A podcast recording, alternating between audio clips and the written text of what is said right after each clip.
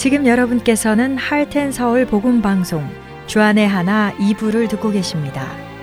주안의 하나 2부에는 신약 서신서의 배경을 살펴보는 서신서 읽기와 자녀들을 위해 기도하는 시간인 자녀들을 위한 기도 그리고 은혜의 설교가 준비되어 있습니다. 먼저 서신서 읽기로 이어집니다.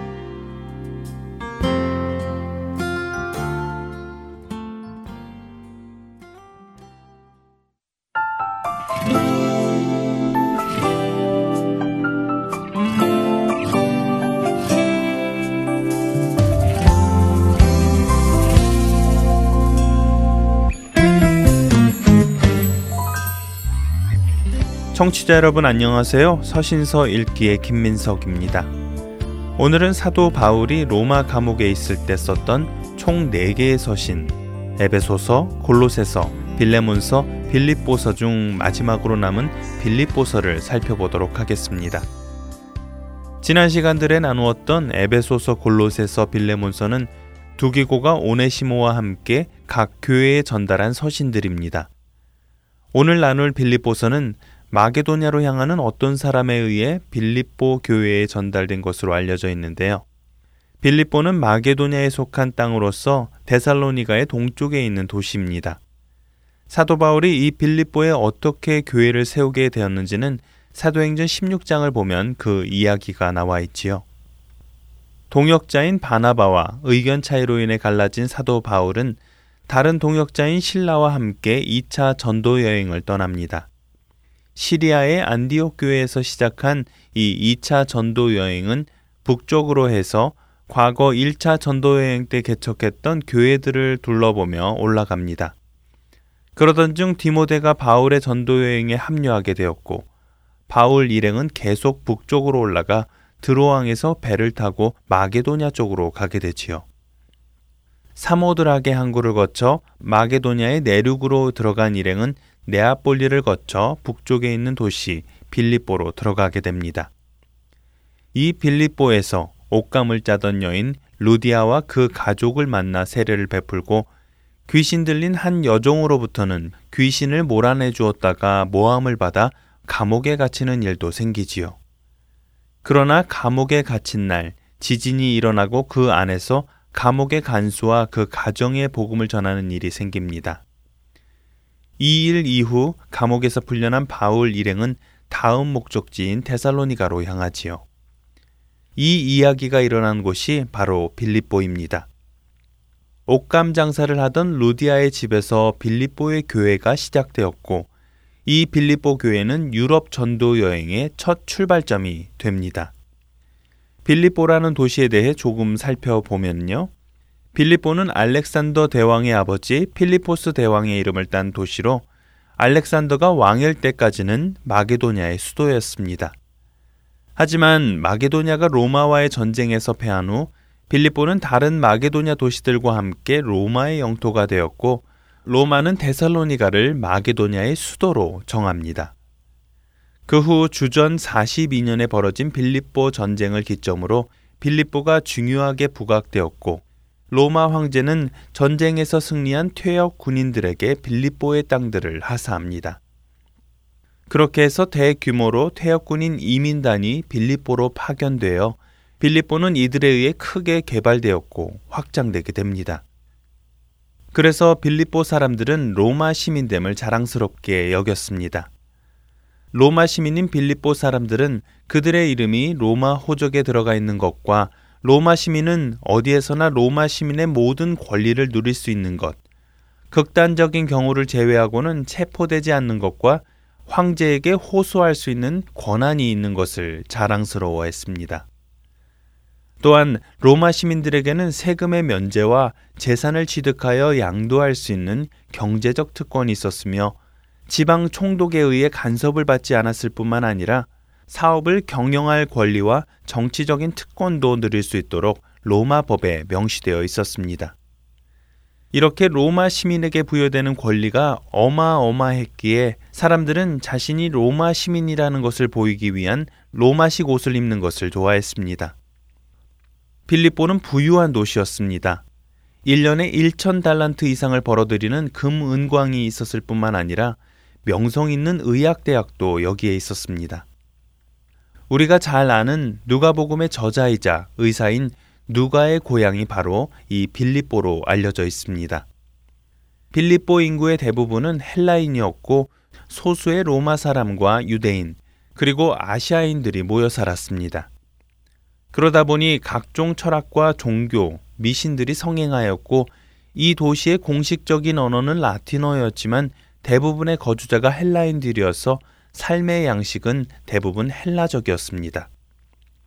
빌립보에는 거주하는 유대인들이 소수이다 보니 회당도 없었고 또 종교와 생활 습관의 차이 때문에 그곳 사람들이 유대인들을 대하는 감정은 좋지 않았습니다. 이번에는 빌립보 교회에 대해 알아보지요. 빌립보에서 언급된 빌립보 교회 사람들은 에바브로 디도와 유오디아 그리고 순두개와 글레멘드입니다. 학자들은 이 이름들을 잘 따져보면 모두가 이방인들의 이름으로 빌립보 교회는 다른 교회들에 비해 두드러지게 많은 이방인들로 구성되어 있을 것이라고 합니다. 빌립보 교회의 시작은 바울 일행이 빌립보에서 자주 옥감 장수인 루디아와 점치는 소녀 빌립보 옥의 간수와 그 가족에게 전함으로 시작되었는데요. 이들이 회개한 후 루디아의 집에서 모이기 시작한 것이 마게도냐 최초의 교회인 빌립보 교회가 된 것입니다. 이렇게 세워진 빌립보 교회는 비록 적은 수로 시작하였지만 열심히 주를 섬기며 성도들 간에 서로 봉사하였습니다. 특히 이들은 사도 바울과 친밀한 관계를 유지하였지요. 자신들이 궁핍하였음에도 불구하고 사도 바울의 사역을 돕기 위해 수차례에 걸쳐 선물을 보내었습니다. 후에 예루살렘의 형제들이 심한 박해를 당하게 되어 물질적 도움을 필요로 하였을 때도 빌립보 교회 성도들은 자신들도 몹시 가난하고 고난의 큰 시험을 당하면서도 자신들의 능력 이상으로 기꺼이 섬기는 모습을 보여주었습니다. 이처럼 사도 바울에 대하여 특별한 애정을 가진 빌립보 성도들은 바울이 로마 감옥에 갇혔다는 소식을 듣고 헌금을 모아 에바브로 디도편에 바울에게 보내어 바울을 돕게 합니다. 또한 에바브로 디도에게 감옥에 있는 바울을 보필하도록 했지요. 하지만 안타깝게도 에바브로 디도는 바울이 있는 로마로 가는 길에 혹은 로마에 도착한 후에 죽을 지경에 다다르는 병을 얻은 것으로 보입니다. 감옥에서 에바브로디도를 만난 바울은 일단 빌립보 성도들의 사랑으로 인하여 큰 기쁨을 얻습니다. 그리고 에바브로디도를 통하여 당시 빌립보 교회의 소식들을 듣게 되지요. 바울은 몸이 좋지 않은 에바브로디도를 다시 빌립보 교회로 보내기로 합니다. 그러나 그냥 그를 돌려보내면 혹시라도 빌립보 교인들이 에바브로디도가 바울을 보필하기에 부족한 사람이라고 오해할까봐 편지에 왜 에바브로디도를 보내는지 설명하지요.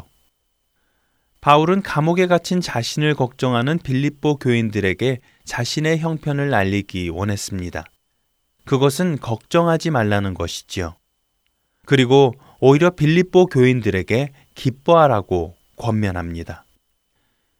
빌립보서에는 빌립보 교회를 향한 사도 바울의 사랑이 숨쉬고 있습니다.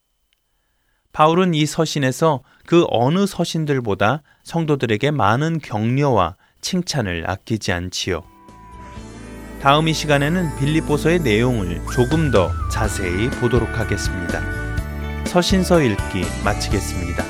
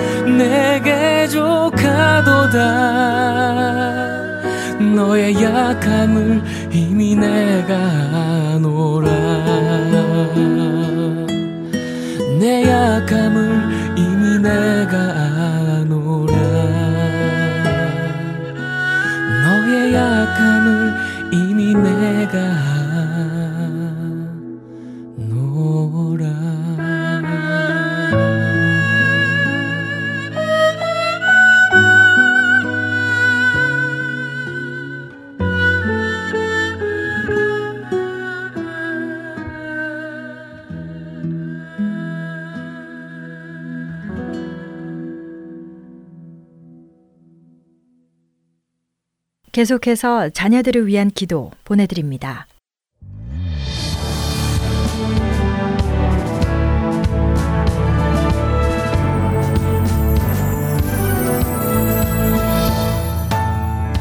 애청자 여러분 안녕하세요.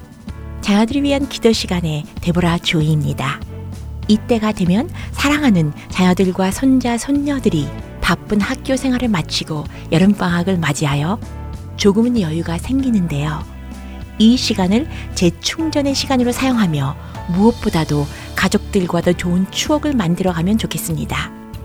또 여름방학이 되면 많은 교회에서 아이들을 위한 여름 성경학교나 수련회를 엽니다. 기회가 허락되는 대로 참여하여 주님과 더 깊은 교제를 나누는 시간이 될 수 있기를 바랍니다. 여러분은 이 방학 기간 동안에 사랑하는 자녀들의 마음에 어떤 꿈들과 교훈들을 심어주고 싶으신가요? 저는 예레미야 29장 13절 말씀을 나누며 생각해 보기 원합니다. 너희가 온 마음으로 나를 구하면 나를 찾을 것이요 나를 만나리라. 하나님은 우리 자녀들과 손자 손녀들 그리고 여러분이 교회에서 가르치는 학생들에게 그분의 사랑과 말씀을 드러내시기 간절히 원하십니다. 이번 여름에 그들이 주님을 온 마음으로 찾아서 하나님을 만나며 말씀을 통해 예수 그리스도의 참된 제자로 자라나기를 간절히 소원하며 오늘 여러분과 함께 기도하는 시간을 갖겠습니다. 오늘은 하나님은 계시해 주시는 분이시다. God is a revealer 라는 주제의 말씀을 통해 아버지를 찬양하는 시간을 갖기 원합니다. 사실 인간이 하나님을 먼저 알 수 있는 방법은 없습니다. 오직 하나님께서 스스로를 우리에게 계시해 주실 때에만 우리는 그분을 알 수 있지요. 감사하게도 하나님께서는 스스로를 감추시는 분이 아니라 스스로를 우리에게 알리기를 원하시는 분이십니다. 하나님의 말씀을 여러분과 나누겠습니다. 다니엘 2장 19절에서 23절까지 말씀입니다. 이에 이 은밀한 것이 밤의 환상으로 다니엘에게 나타나 보임에 다니엘이 하늘에 계신 하나님을 찬송하니라. 다니엘이 말하여 이르되 영원부터 영원까지 하나님의 이름을 찬송할 것은 지혜와 능력이 그에게 있음이로다. 그는 때와 계절을 바꾸시며 왕들을 패하시고 왕들을 세우시며 지혜자에게 지혜를 주시고 총명한 자에게 지식을 주시는도다. 그는 깊고 은밀한 일을 나타내시고 어두운 데에 있는 것을 아시며 또 빛이 그와 함께 있도다. 나의 조상들의 하나님이여 주께서 이제 내게 지혜와 능력을 주시고 우리가 주께 구한 것을 내게 알게 하셨사오니 내가 주께 감사하고 주를 찬양하나이다. 곧 주께서 왕의 그 일을 내게 보이셨나이다 하니라. 이 시간에는 이 말씀을 생각하시면서 우리에게 자신을 나타내 주시는 하나님을 찬양하는 시간을 갖겠습니다.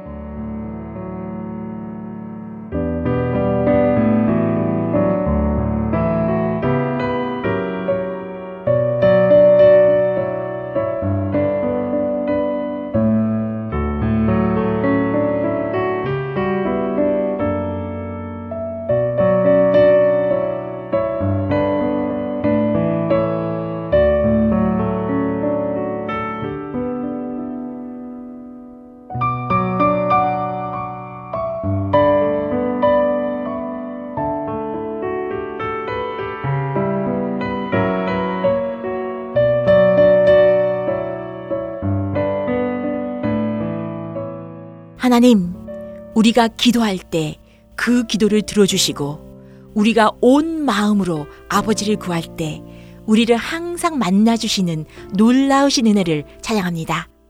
하나님, 우리의 부르짖는 소리에 응답하시며 우리가 알지 못하는 크고 은밀한 일을 우리에게 보이시는 아버지를 높이 송축합니다. 하나님이 사랑하시는 우리들을 위하여 예비하신 모든 것을 하나님의 깊은 것까지도 통달하시는 성령으로 우리에게 보이시는 아버지를 찬양합니다. 우리에게 성령을 주셔서 우리로 하여금 하나님 아버지의 은혜를 알게 하시며 우리에게 지혜와 능력을 주시는 아버지의 놀라우신 사랑에 감사하며 찬송합니다. 하나님 하시는 모든 일이 크고 놀라우시며 주님의 길이 의롭고 참되십니다. 만국의 왕이시여 오직 주님만이 거룩하십니다. 주의 의로우신 일이 나타났으며 만국이 와서 주께 경배합니다. 아멘.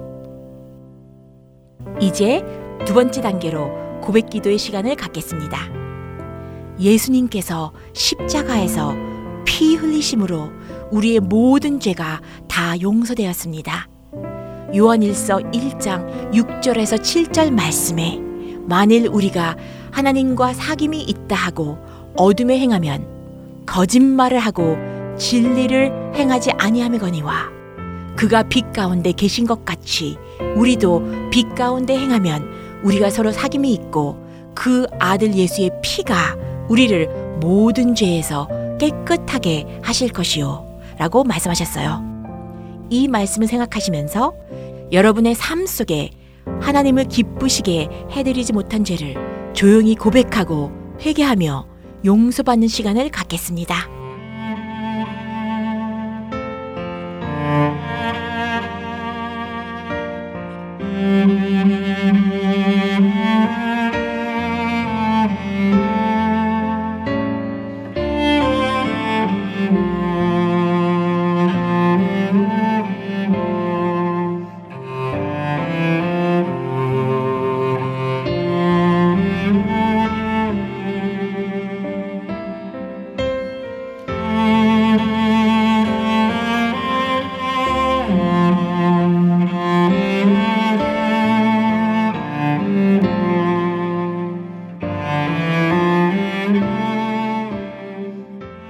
예수 그리스도께서 십자가에서 피 흘리심으로 우리의 모든 죄값을 완전히 지불해 주셨고 우리를 흑암의 권세에서 건져내사 아버지의 사랑의 아들의 나라로 옮기셨으며 그리스도 안에 있는 속량으로 말미암아 하나님의 은혜로 값없이 의롭다 하심을 얻은 자 되게 하신 아버지의 놀라우신 은혜를 찬양하며 감사합니다.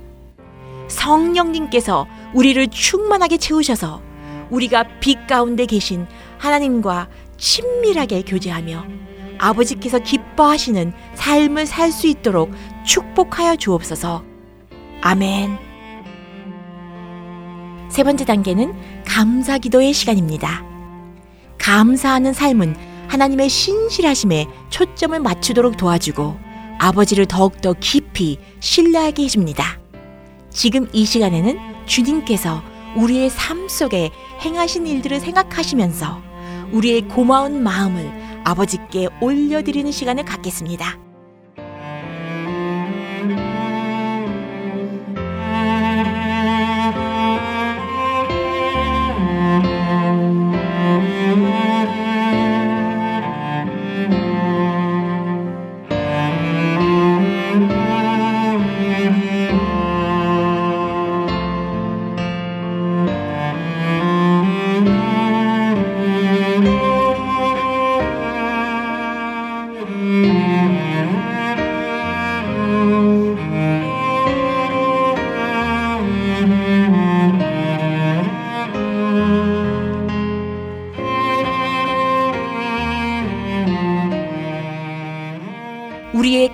기도를 통해 하나님을 영화롭게 해드릴 수 있는 기쁨을 주시니 감사합니다. 하나님, 우리의 삶 속에 행하신 모든 일들을 기억하며 아버지께 감사드립니다. 우리에게 약속의 말씀을 주셔서 아버지를 향하여 담대한 믿음과 승리 가운데 주님의 뜻대로 기도하게 인도하여 주시니 감사합니다. 하나님 아버지, 우리에게 진리의 영이신 성령님을 주사 영원토록 우리와 함께 거하시고 우리 속에 계시며 우리로 그를 알게 하시니 감사합니다. 아멘.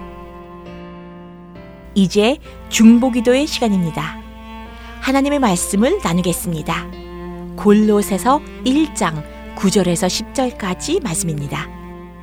이로써 우리도 듣던 날부터 너희를 위하여 기도하기를 그치지 아니하고 구하노니 너희로 하여금 모든 신령한 지혜와 총명에 하나님의 뜻을 아는 것으로 채우게 하시고 죽게 합당하게 행하여 범사에 기쁘시게 하고 모든 선한 일에 열매를 맺게 하시며 하나님을 아는 것에 자라게 하시고 이 시간에는 다음 세대들을 위해 이 말씀에 의지하여 여러분 각자가 가지고 계신 구체적인 기도 제목들을 가지고 기도하는 시간을 갖겠습니다.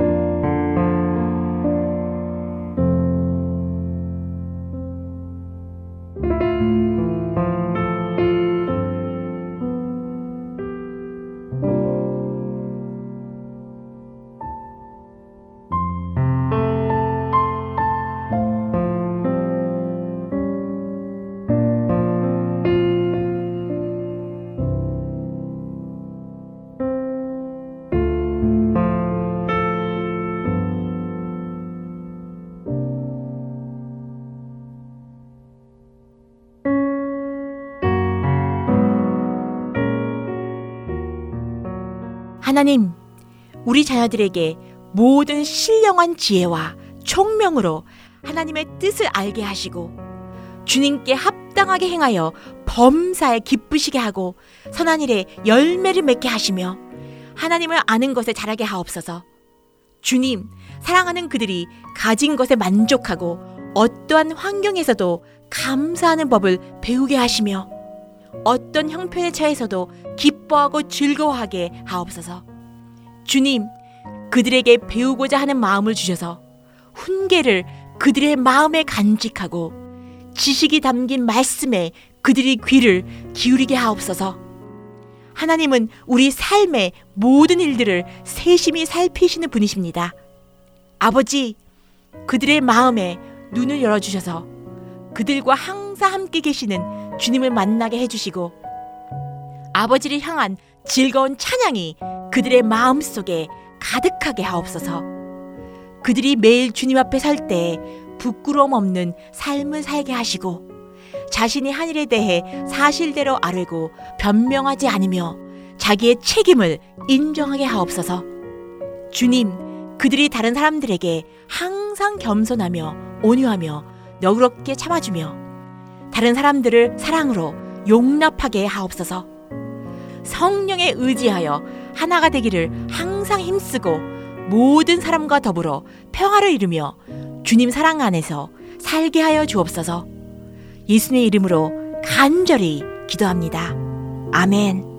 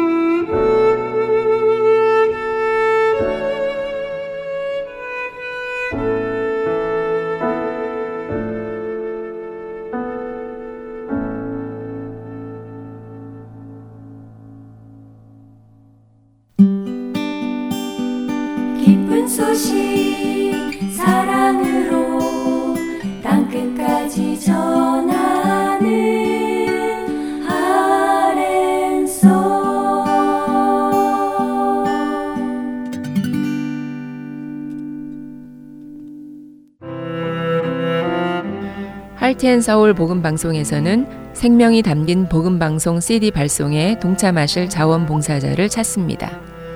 매주 목요일과 금요일 오전 9시부터 11시까지 2시간 동안 CD를 봉투에 담아 우체국에 갈 준비를 하는 작업을 합니다. 목요일이나 금요일 오전 중 하루를 정하여 이곳에 오셔서 함께 봉사하실 분들은 전화번호 602-866 8999로 연락 주시기를 바랍니다. 예수 그리스도의 복음의 능력이 여러분이 담으시는 CD 안에 담겨 전달될 것입니다.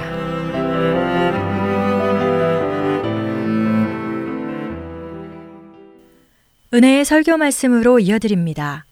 오늘 설교 말씀은 캐나다 밴쿠버 그레이스 한인교회 박신일 목사님께서 요한복음 6장 24절에서 29절의 본문으로 예수님을 찾습니다. 라는 제목의 말씀 전해 주십니다.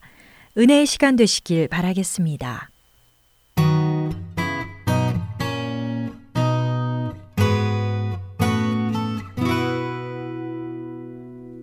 오늘은 예수님을 찾습니다라는 제목으로 요한복음 6장에 있는 말씀으로 좀 나누려 합니다. 오늘 봉독해 드릴 말씀은 6장 28절로 29절 2절입니다. 요한복음 6장 28절로 29절 두 절입니다. 짧은 구절인데 우리 다 같이 함께 봉독하도록 하겠습니다. 그들이 묻되 우리가 어떻게 하여야 하나님의 일을 하오리이까? 예수께서 대답하여 이르시되 하나님께서 보내신 이를 믿는 것이 하나님의 일이니라 하시니 아멘. 요한복음이라는 이 하나님의 복음서는 아주 독특한 특징을 갖고 있습니다. 누구나 요한복음서를 읽어보면 다 느끼는 게 있습니다. 대화가 엇갈리고 있다는 것입니다. 예수님과 사람들의 대화가 자꾸 엇갈립니다. 그 이유는 뭐냐면 사람들은 자꾸 육적인 질문을 하고 예수님은 영적으로 대답하시기 때문입니다. 그래서 요한복음은 1장부터 9장까지 읽어나가다 보면 계속해서 반복돼요. 이 physical한 question을 합니다, 사람들이.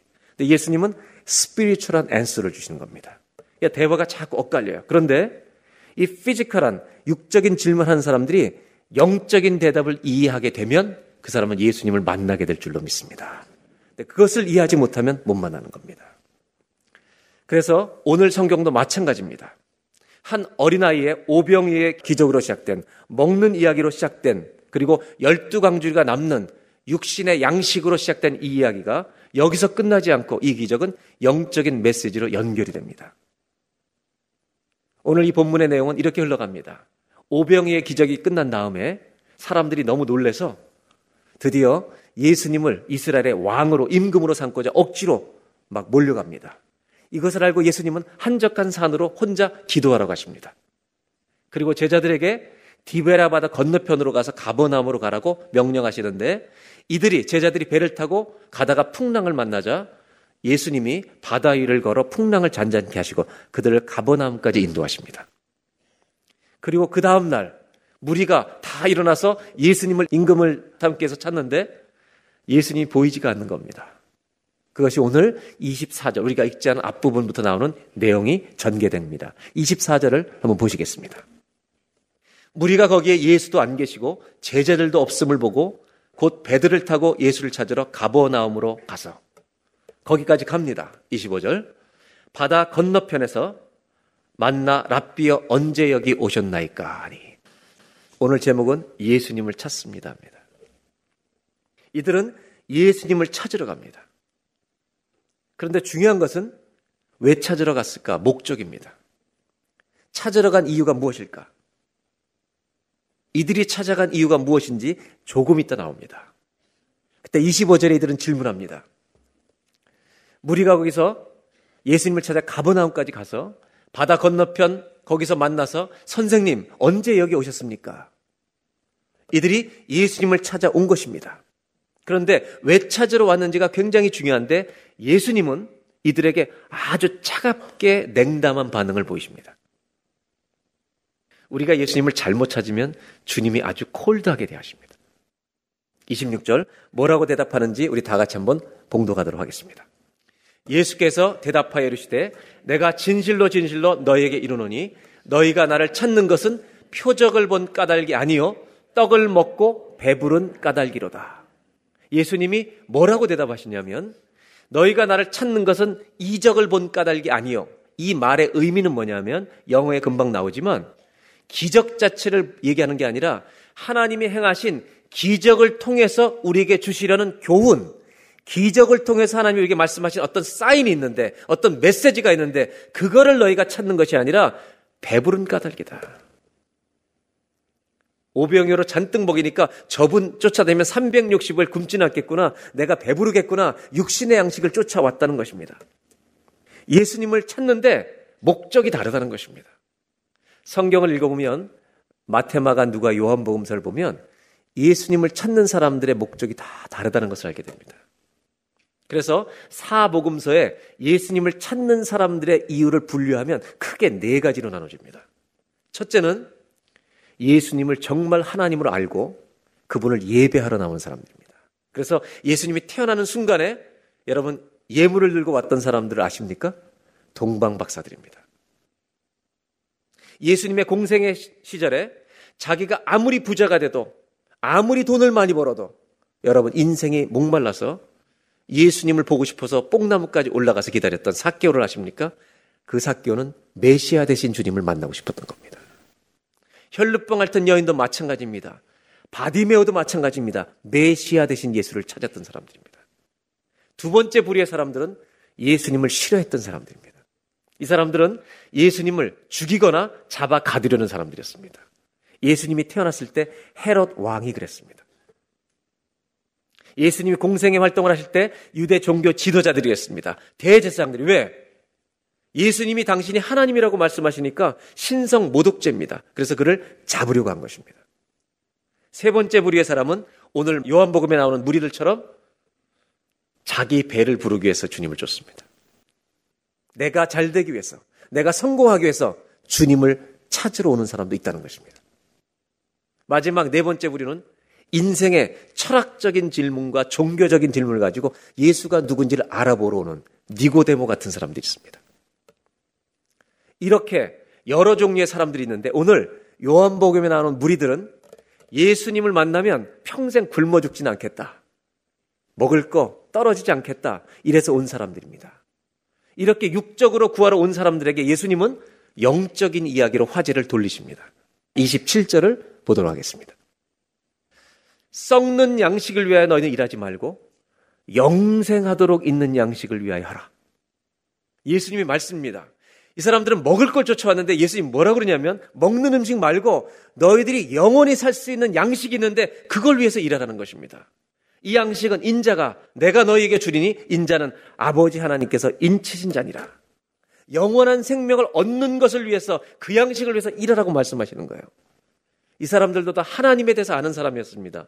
그래서 28절에 이렇게 다시 묻습니다.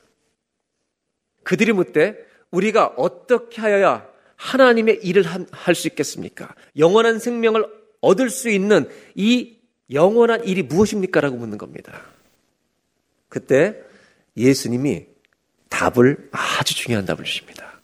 29절. 다 같이 읽겠습니다. 예수께서 대답하여 이르시되 하나님께서 보내신 일을 믿는 것이 하나님의 일이니라. 아멘. 아멘. 뭐가 가장 중요한 하나님의 일이냐면 하나님께서 보내신 예수를 믿는 것이 우리가 몸으로 하는 어떤 봉사보다도 가장 중요한 일이라는 것을 성경은 말하고 있다는 것입니다. 교회를 다니면서 우리가 몸으로 섬기는 어떤 일보다 가장 중요한 일은 여러분 예수를 믿는 것입니다. 이것이 하나님의 일이라는 것입니다. 오늘 성경을 흐름을 도표로 만들면 이렇게 됩니다. 제일 먼저 오병이의 한 소년으로 시작합니다. 이것이 5천 명이 먹고 12광주리가 남는 육의 이야기로 여기까지 갑니다. 그리고 예수님은 이 이야기에서 바로 영원한 생명을 주러 오신 당신의 이야기로 옮겨갑니다. 먹을 것을 베푸신 기적은 그 기적만을 위해서 준 것이 아니라 영원한 생명을 구하도록 하나님이 기적을 행하신 것입니다. 그리고 나서 바로 나를 믿는 것이 하나님의 일이니라. 사랑하는 여러분, 예수님을 믿는 것이 우리가 해야 될 가장 중요한 일이라는 것을 평생토록 잊지 말고 사는 저와 여러분이 되시기를 바랍니다. 거기에서 모든 봉사와 섬김이 나가는 것입니다. 그러자 이 사람들은 유대인들은 표적을 좋아합니다. 그래서 또다시 질문합니다. 이스라엘 사람들은 이 삶의 습관이 질문과 대답이기 때문에 또 물어보는 겁니다. 30절 뭐라고 묻나 보겠습니다. 그들이 묻되 그러면 우리가 보고 당신을 믿도록 행하시는 우리가 당신이 영생을 주시는 분이라고 믿을 수 있도록 당신이 행하시는 표적이 무엇입니까?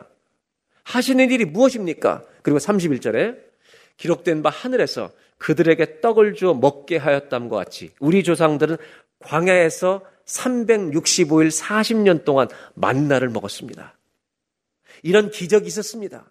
당신이 우리에게 보여주실 기적이 무엇입니까? 이렇게 질문하자 또 예수님은 육적인 만나를 얘기하는 이들에게 영적인 얘기를 또 하십니다.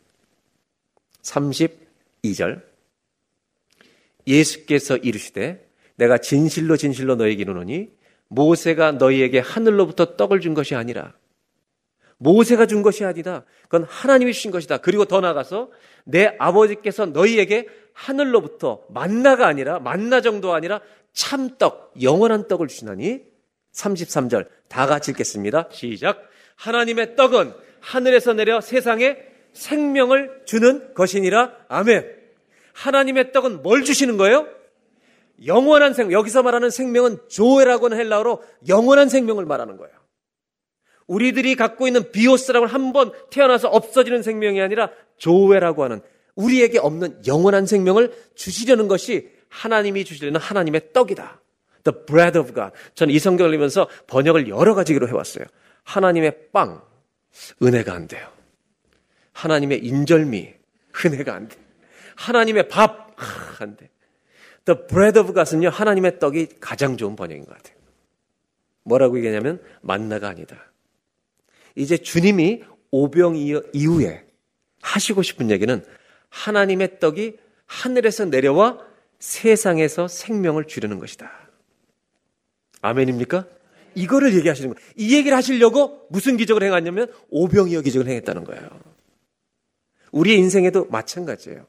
하나님이 어떤 이적을 행하실 때 이적 자체가 아니라 그것을 통해 주시는 영적인 기가 막힌 진리들이 있다는 거죠.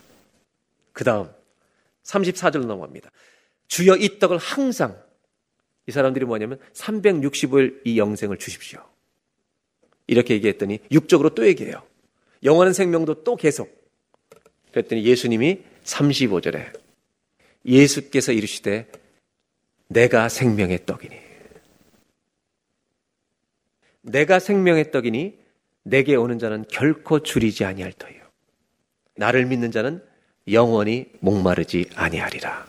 아멘입니까? I am the bread of life. 내가 생명의 떡이 내게 오는 자는 평생 안 주려. 매일 먹을 필요가 없어. 나를 한 번 믿으면 영생이 너에게 있다고. 그리고 47절에 이렇게 말씀하십니다. 진실로 진실로 너에게 이르니 믿는 자는 영생을 가졌나니. 아멘입니까? 48절 다 같이 다시 한번 읽습니다. 내가 곧 생명의 떡이니라. 여러분 예수님이 영생의 떡인 줄로 믿습니다. 그리고 49절부터 이렇게 말씀하십니다. 너희 조상들은 광야에서 만나를 먹었어도 그 만나는 먹어도 죽지만 50절 이는 하늘에서 내려오는 떡이니 사람으로 하여금 먹고 죽지 아니하게 하는 이것이니라. 51절 나는 하늘에서 내려온 살아있는 떡이니 사람이 이 떡을 먹으면 영생하리라. 아멘. 근데 문제는 뭐냐면 이걸 어떻게 먹어요, 예수님을? 예수님이 답을 주신 거예요. 하늘의 생명 대신 떡을 먹는 길은 예수님을 믿는 것밖에 없습니다. 그것이 먹는 것입니다. 내가 줄 떡은 곧 세상의 생명을 위한 내 살이니라. 그래서 예수님은 돌아가시기 전에 자기의 몸을 상징하는 빵을 쪼개시면서 내 몸을 먹으라고 내 피를 상징하는 포도주를 따라 주시면서 내 피를 마시라고. 즉, 예수를 믿고 영생을 얻는 자가 되라고 그것을 매일 기념하며 살라고 주님 말씀하신 것입니다. 오늘 여기까지 읽어보니까 예수님은 오병이어의 기적을 행하신 이 목적이 무엇인지를 우리에게 분명히 가르쳐 줍니다. 그들을 한 끼를 배불리 먹게 해주기 위해서 이 기적을 행하신 것이 아니라 바로 영원한 생명의 떡으로 오신 예수님을 믿을 수 있도록 도와주신 기적이 오병이의 기적인 줄로 믿습니다. 어린아이의 이야기에서 어른들의 이야기로 오병이의 기적은 옮겨갑니다. 그런데 오늘 이 이야기는 뭘 보여주냐면 우리가 어른들인데도 불구하고 만일 예수님을 찾을 때 아직도 내 배를 부르기 위해서만 예수님을 찾고 있다면 내가 잘 되기 위해서만 예수님을 찾고 있다면 우리는 영적으로는 어린아이라는 것입니다. 다른 말로 하면 구약의 성막에 비유하면 지성소가 있고 성소가 있고 성막들이 있는데 성막의 뜰만 마당만 밟고 가는 믿음 생활이라는 것입니다. 여러분 사실은 성전을 찾는 사람들은 구약에 자기가 죄인됨을 알고 찾는 것입니다. 그래서 내가 살 길은 희생 제물을 가지고 주의 성전에 가는 겁니다. 그래서 여러분 성전 뜰은 내가 살아야 되는 것입니다. 내가 죽어가는 것을 알기 때문에 사는 것입니다. 필요한 것이죠. 잘못하면 내가 중심이 됩니다. 왜? 내가 살아야 되니까. 그래서 여러분, 이 성막들만 받는다는 이런, 이런 신앙생활은 뭐냐? 평생토록 하나님 나를 축복해 달라는 기도만 하는 것입니다. 이것은 나쁜 기도가 아닙니다. 자녀가 부모에게 축복해달라는 기도는 당연히 자연스러운 기도입니다. 그러나 성경이 이야기해 주는 것은 그 기도만 하는 사람은 영적으로 어린아이라는 겁니다. 예수님은 성막들에서 우리를 어디로 데리고 들어가고 싶으냐면 성소 안으로 데리고 들어가고 싶어 하는 것입니다. 성소 안에는 뭐가 있냐면 진설병상, 떡을 넣는 상이 있습니다. 일곱 촛대가 있습니다. 주님이 비치십니다. 그리고 기도의 분양단이 있습니다. 거기에는 아무나 들어가지 못합니다. 제사장만 들어갑니다. 거기서 드려지는 기도는 어떤 기도로 바뀌냐면 나를 축복해 달라는 기도에서 하나님의 뜻이 무엇입니까? 라는 기도로 바뀌는 겁니다. 주의 뜻이 무엇입니까? 거기서 지멋대로 행동하면 죽는 것입니다. 그러나 여기에 머물지 않습니다. 하나 더 지성소가 있습니다. 이 지성소는 아무도 못 들어갑니다. 1년에 딱 한번 대제사장만 7월 10일 날 들어갑니다. 그래서 성소와 지성소 사이에는 휘장이 쳐 있습니다. 만일 우리 중에 그 당시에 제사장이나 일반 사람들이 지성소로 뛰어가는 순간 여러분 어떻게 되는지 아시죠? 죽어버립니다. 왜? 하나님의 임재 영광과 거룩 앞에 죽습니다. 심지어 대제사장도 잘못 행동하면 7월 10일 날 죽어버립니다. 그런데 예수님이 돌아가시던 날 성소와 지성소의 휘장은 찢어져 버립니다. 그래서 하나님의 영광과 거룩이 이 땅에 다 흘러나왔는데도 우리는 죽지 않습니다. 왜냐하면 예수의 보혈로 이 땅을 덮어주셨기 때문입니다. 그래서 우리가 예수로 말미암아 하나님의 거룩과 임재 앞에 담대히 나아갈 담력을 얻게 된 줄로 믿습니다. 이 은혜를 우리에게 주신 것입니다. 그런 은혜가 왔음에도 불구하고 아직도 성전 뜰에서만 머물러서 나만 축복해 달라고 하는 이 믿음의 수준에 머물러 있기를 원치 않으시기 때문에 예수님 우리를 데리고 오병이어의 성막들에서 성소를 지나 하나님의 영광이 있는 지성소까지 우리를 데리고 가신 겁니다. 무슨 차인지 아세요? 지성소는 나를 생각할 겨를이 없습니다. 지성소는 하나님의 영광만을 생각하는 것입니다. 오늘 오병이의 기적은 어린아이를 통해 시작합니다.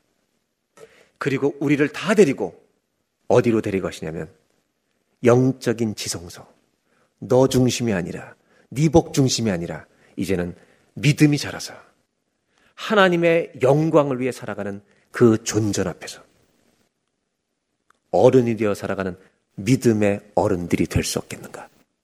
이것이 오늘 오병이어를 통해서 우리에게 주시는 이야기입니다.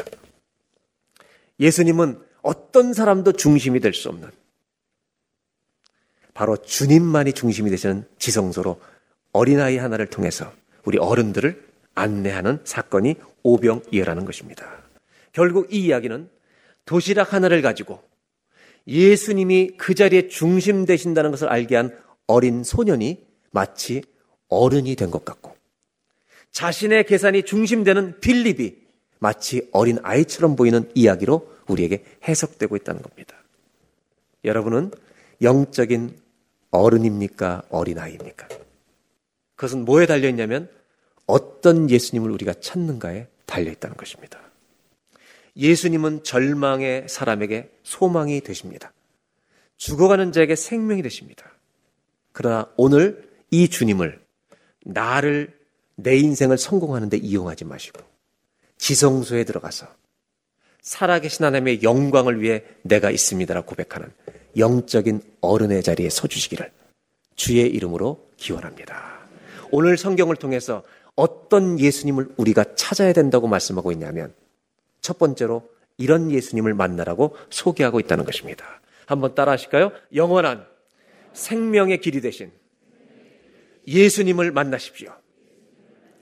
나에게 배부르게 하는 예수님이 아니라 내 성공만을 주는 예수님이 아니라 오늘 예수님은 오병이어를 통해서 생명의 떡으로 오신 영원한 생명으로 오신 나를 믿는 자는 영생하리라. 바로 이 영원한 생명의 주인 되신 구원자 예수님을 만나는 그분을 평생토록 믿는 저와 여러분 되시기를 주의 이름으로 축원합니다. 이 예수님을 찾고 믿고 사는 자는 여러분 영적인 아비가 된다는 것입니다. 그렇다면 이제 이 답을 가지고 우리는 이 오병의 기적이 일어났던 사건으로 다시 거꾸로 돌아가 보려고 합니다. 여러분 이제 우리는 이 기적을 행하신 목적을 알게 됐어요. 이걸 알았으니까 기적이 일어나기 전의 장면으로 다시 거꾸로 가보는 겁니다. 이 본문이 어떻게 해석되는지 6장 5절로 가보겠습니다. 예수께서 눈을 들어 큰 무리가 자기에게로 오는 걸 보시고 빌립에게 이르시되 우리가 어디서 떡을 사서 이 사람들을 먹이겠느냐. 6절입니다. 다 같이 봉독합니다. 이렇게 말씀하시면 친히 어떻게 하실지를 아시고 빌립을 시험하고자 하심이라. 여러분, 지금 예수님이 이들을 어떻게 먹일지 답을 가지고 계십니까? 안 가지고 계십니까? 답을 가지고 계시고 빌립이 어떻게 말하나 시험하고자 지금 물어보신다는 장면을 지난주에 읽었습니다. 요한복음은 오늘 이 본문을 통해서 우리에게 한 가지 질문을 던져주고 있습니다. 너희들의 인생에도 이런 일이 일어나고 있지 않느냐? 우리들의 인생에도 뭔가 모자랄 때가 생기죠.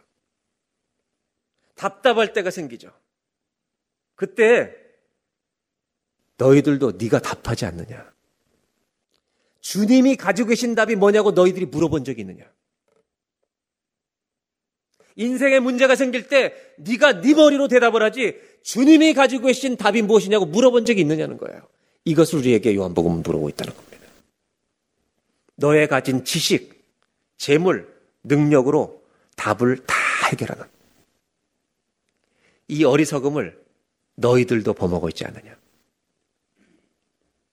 그래서 영국의 필모어라는 목사님은 이 요한복음 6장을 어떻게 보냐면 이렇게 해요. 많은 사람들이 자기의 에버커스라고 하는 우리 주판이라는 거 있잖아요. 주판 몰라요? 주판. 2 더하기 3은 5요. 응? 다 해봤잖아요, 옛날에. 뭐라 하냐면 자기 주판을 들고 하나님의 계산기를 버린다는 거예요. 근데 어린 소녀는 자기 주판을 내려놓고 하나님의 계산기에게 맡긴다는 거예요. 이것이 요한복음 6장이라는 거예요. 어린아이는 내 계산으로 먹일 수 없어요. 그래서 내 도시락을 하나님의 계산에 맡겼다는 거예요. 근데 빌립은 내 계산으로 답이 나와요. 얼마가 모자란다 그랬어요. 200 데나리온 몇 달치 임금이라고요? 8개월. 판 사람의 8개월 임금치가 부족하니까 5천 명을 조금만 줘도 이만큼이 부족하니까 안 됩니다라고 답을 줬다는 거예요. 여러분, 이 본문은 우리에게 신앙을 가르친다는 거예요. 예수님은 빌립을 시험하시려고 물어보시는 것이 아니에요. 답이 없어서 물어보는 게 아니에요. 이 질문에 대해서 저 사람이 어떻게 대답하는지 보고 싶으셨던 거죠. 여러분이 한번 대답해 보세요. 성경이 우리에게 뭘 가르쳐 주고 있는지, 뭘 물어보고 있는지 여러분이 오늘 대답해 보라는 거예요. 이런 일이 생길 때 누가 누구에게 물어봐야 정상이냐 이거예요. 예수님이 빌립에게 물어봐야 정상이냐, 빌립이 예수님께 물어봐야 정상이냐 이거예요. 이런 일이 저와 여러분에 일어날 때 예수님이 안 됩니다. 그거는 끝났습니다라고 그렇게 말하는 게 믿음의 사람이냐? 주님의 답이 무엇입니까? 라고 물어보는 것이 믿음의 사람이냐. 어떤 문제가 있으면 주님, 이건 끝난 안 되는 겁니다. 이게 믿음이냐 이거예요. 하나님, 이, 내, 이 자식은 내가 봐도 안 됩니다. 이렇게 말하는 게 답이냐는 거예요. 이 안 되는 답을 주님의 계산에 넘겨드릴 때. 여러분, 하나님이 행하시는 일이 우리 안에 일어날 줄로 믿습니다.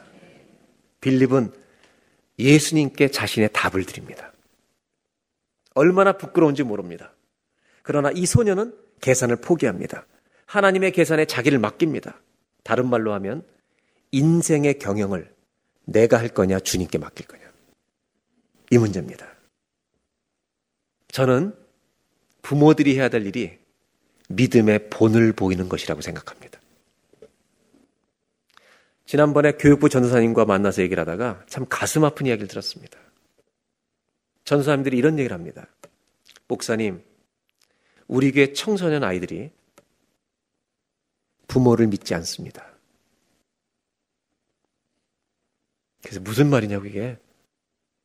부모됨을 믿지 않는 게 아니라 부모의 믿음을 믿지 않습니다. 이렇게 얘기해요.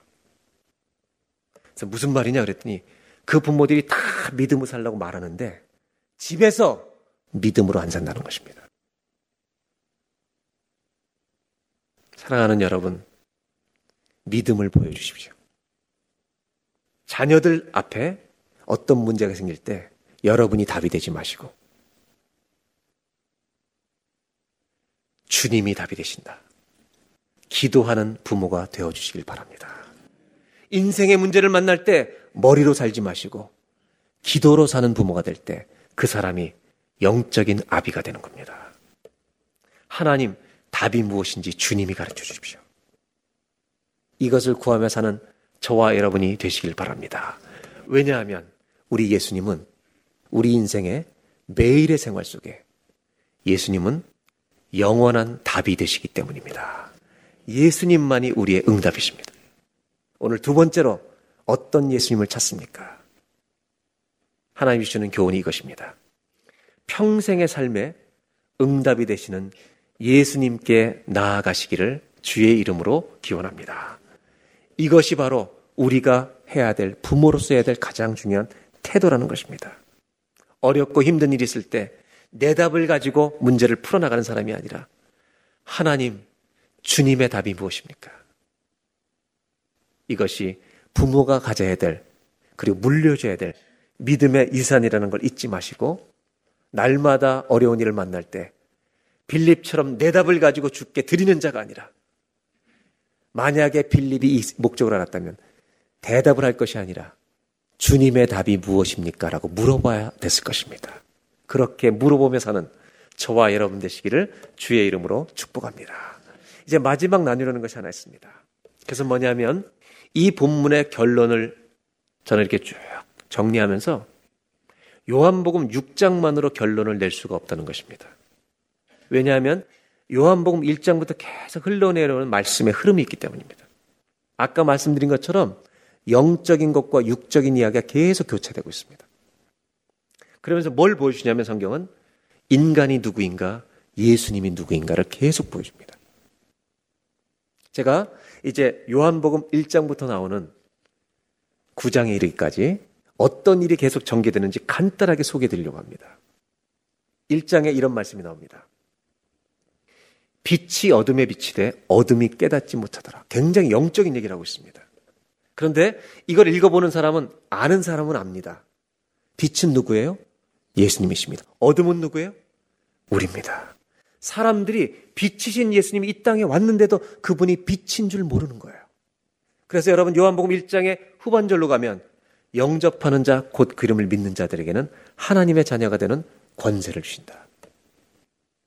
2장에 넘어가면 혼인잔치에 포도주가 떨어지는 내용이 나옵니다. 3절. 그 포도주가 떨어진지라 혼인잔치 집에 포도주가 떨어집니다. 인생에 부족한 것이 생깁니다.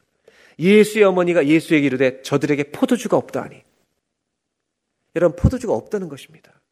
이때 예수님은 물로 포도주를 만드는 그 집을 채우시는 기적을 행하십니다. 그리고 당신이 창조주시요. 우리의 기쁨을 회복시켜 주시는 분이라는 걸 또 풀어가십니다. 3장에 가면 니고데모라는 사람이 나옵니다. 이 사람은 철학적인 질문을 가지고 옵니다. 하나님을 믿는 사람인데 예수님을 가만히 들어보니까 저분은 하늘로부터 오신 분이 아니면 행할 수가 없는 거예요. 이 니고데모에게 예수님은 사람이 거듭나지 않으면 천국에 갈 수 없다. 그리고 복음의 진수를 3장에서 얘기하십니다. 4장에 넘어가면 여러분 방황하는 한 여인을 만납니다. 무엇을 가져도 어떤 남자를 만나도 다섯 번을 결혼해도 만족이 없습니다. 그 여자에게 예수님은 물을 좀 달라고 말씀하십니다. 유대인 남자가 어찌 사마리아 여자한테 말을 것입니까? 그때 예수님이 이렇게 말합니다. 예수께서 대답하여 이르시되 네가 만일 하나님의 선물과 또 내게 물 좀 달라는 네가 누구인 줄 알았다면 내가 그에게 구하였을 것이요 그가 생수를 너에게 주었으리라. 이 여자는요 예수님을 만나고 영원히 목마르지는 인생의 기쁨을 누리고 마을로 돌아갑니다. 5장으로 갑니다. 5장에는 38년 된 병자가 있습니다. 이 사람은 베데스타 연못가에 자기가 제일 처음 물이 천사가 물을 동할 때 제일 처음 뛰어들길 원하는데 언제나 남이 먼저 들어가고 남들이 던져주든지 해서 자기는 언제나 못 들어와서 38년 된 병자가 있습니다. 이때 예수님이 그의 옆에 오십니다. 6절 다 같이 한번 읽겠습니다. 예수께서 그 누운 것을 보시고 내가 낫고자 하느냐 낫고자 하느냐 그러시더니 여러분 베데스다 왕에 아무 관계없이 베데스다는 선착순 은총에 1등밖에 못 들어가요. 근데 여러분 예수님을 만나면 누구나 은혜 받을 줄로 믿습니다. 그 예수님 뭐라고 말씀하세요? 일어나 걸어. 일어나 걸어. 이 사람 걷습니다. 그리고 6장에서 여러분 오병이어의 기적이 일어납니다. 그리고 8장으로 넘어갑니다. 8장에는 현장에서 가늠하다 잡힌 여인입니다. 돌에 맞아 죽을 위기에 있습니다. 그러나 거룩이신 주님이 이 여자를 보호하시고 완전히 용서해 주십니다. 그리고 어둠 가운데 살지 말고 빛 가운데 살라는 그를 용서하는 장면이 8장에 나옵니다. 9장으로 넘어갑니다. 다 같이 읽어볼까요? 예수께서 길을 가실 때 날 때부터 맹인된 사람을 보신지라. 날 때부터 맹인된 이 비참한 사람을 예수님이 보시는 순간 이 사람의 인생은 눈이 열리고 소망으로 바뀔 줄로 믿습니다. 이런 이야기가 1장부터 9장까지 펼쳐진다는 것입니다. 1장부터 9장까지를 다 읽어보면 인간의 결론이 나옵니다. 우리는 어둠이고 죄악이고 방황이고 탐욕입니다. 우리는 소경이고 안진뱅입니다. 예수님은 누구신지 아십니까? 빛이시고 능력이시고 사랑이시고 구원이고 용서이십니다. 그런데 마치 1장과 9장까지의 전체 내용을 총정리하시듯이 예수님은 요한복음 10장에 자기를 이 한 단어로 소개하십니다. 10장 11절. 나는 선한 목자라. I'm the good shepherd. 나는 선한 목자라. 선한 목자는 양들을 위하여 목숨을 버리거니와. 선한 목자는 lay down 한대요. lay down his life. 자기 목숨을 내려놓, 내려. 누굴 위해서? 자기 양을 위하여. 12절. 사꾼은 목자가 아니요. 사꾼 목자는 목자가 아니요. 양도 재앙이 아니라. 이리가 오는 것을 보면 양을 버리고 달아나나니 이리가 양을 물어가고 또 해치느니라. 오늘 성경에서 말하는 것은 이것입니다. 요한복음 1장부터 9장까지 이야기를 전체를 흘러 읽어보면 인간은 어둠입니다. 우리는 방황입니다. 우리는 욕망의 무덤입니다. 넘어지고 또 넘어집니다. 우리는 질병입니다. 그런데요, 그렇게 넘어지는 우리를 영생의 생명으로 인도하시기 위해 예수님은 선한 목자가 되어 주신 줄로 믿습니다. 그런데 그냥 목자가 아니라 여기까지 요한복음 9장에서 이야기가 끝나는 것이 아니라 요한복음은 아직 끝나지 않습니다. 언제까지냐면 정말 당신의 목숨을 십자가에 내어 주시기까지 이야기는 이어져 갑니다.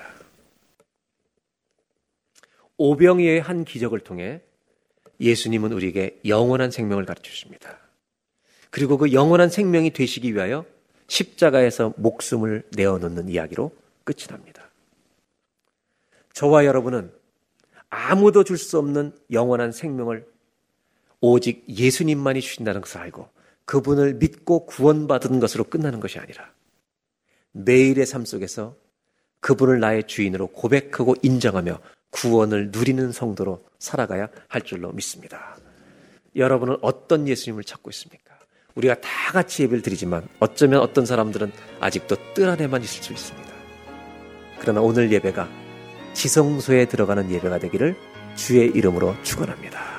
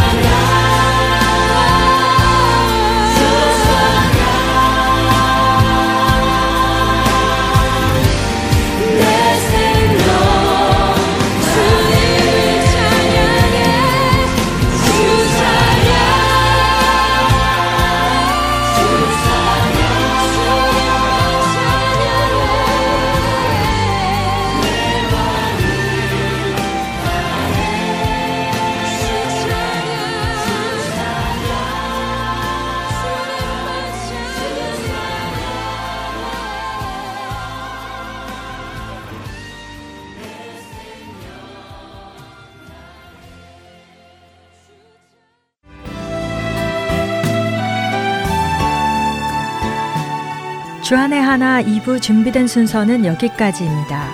함께 해주신 여러분께 감사드립니다. 다음 시간에 뵙겠습니다. 안녕히 계십시오.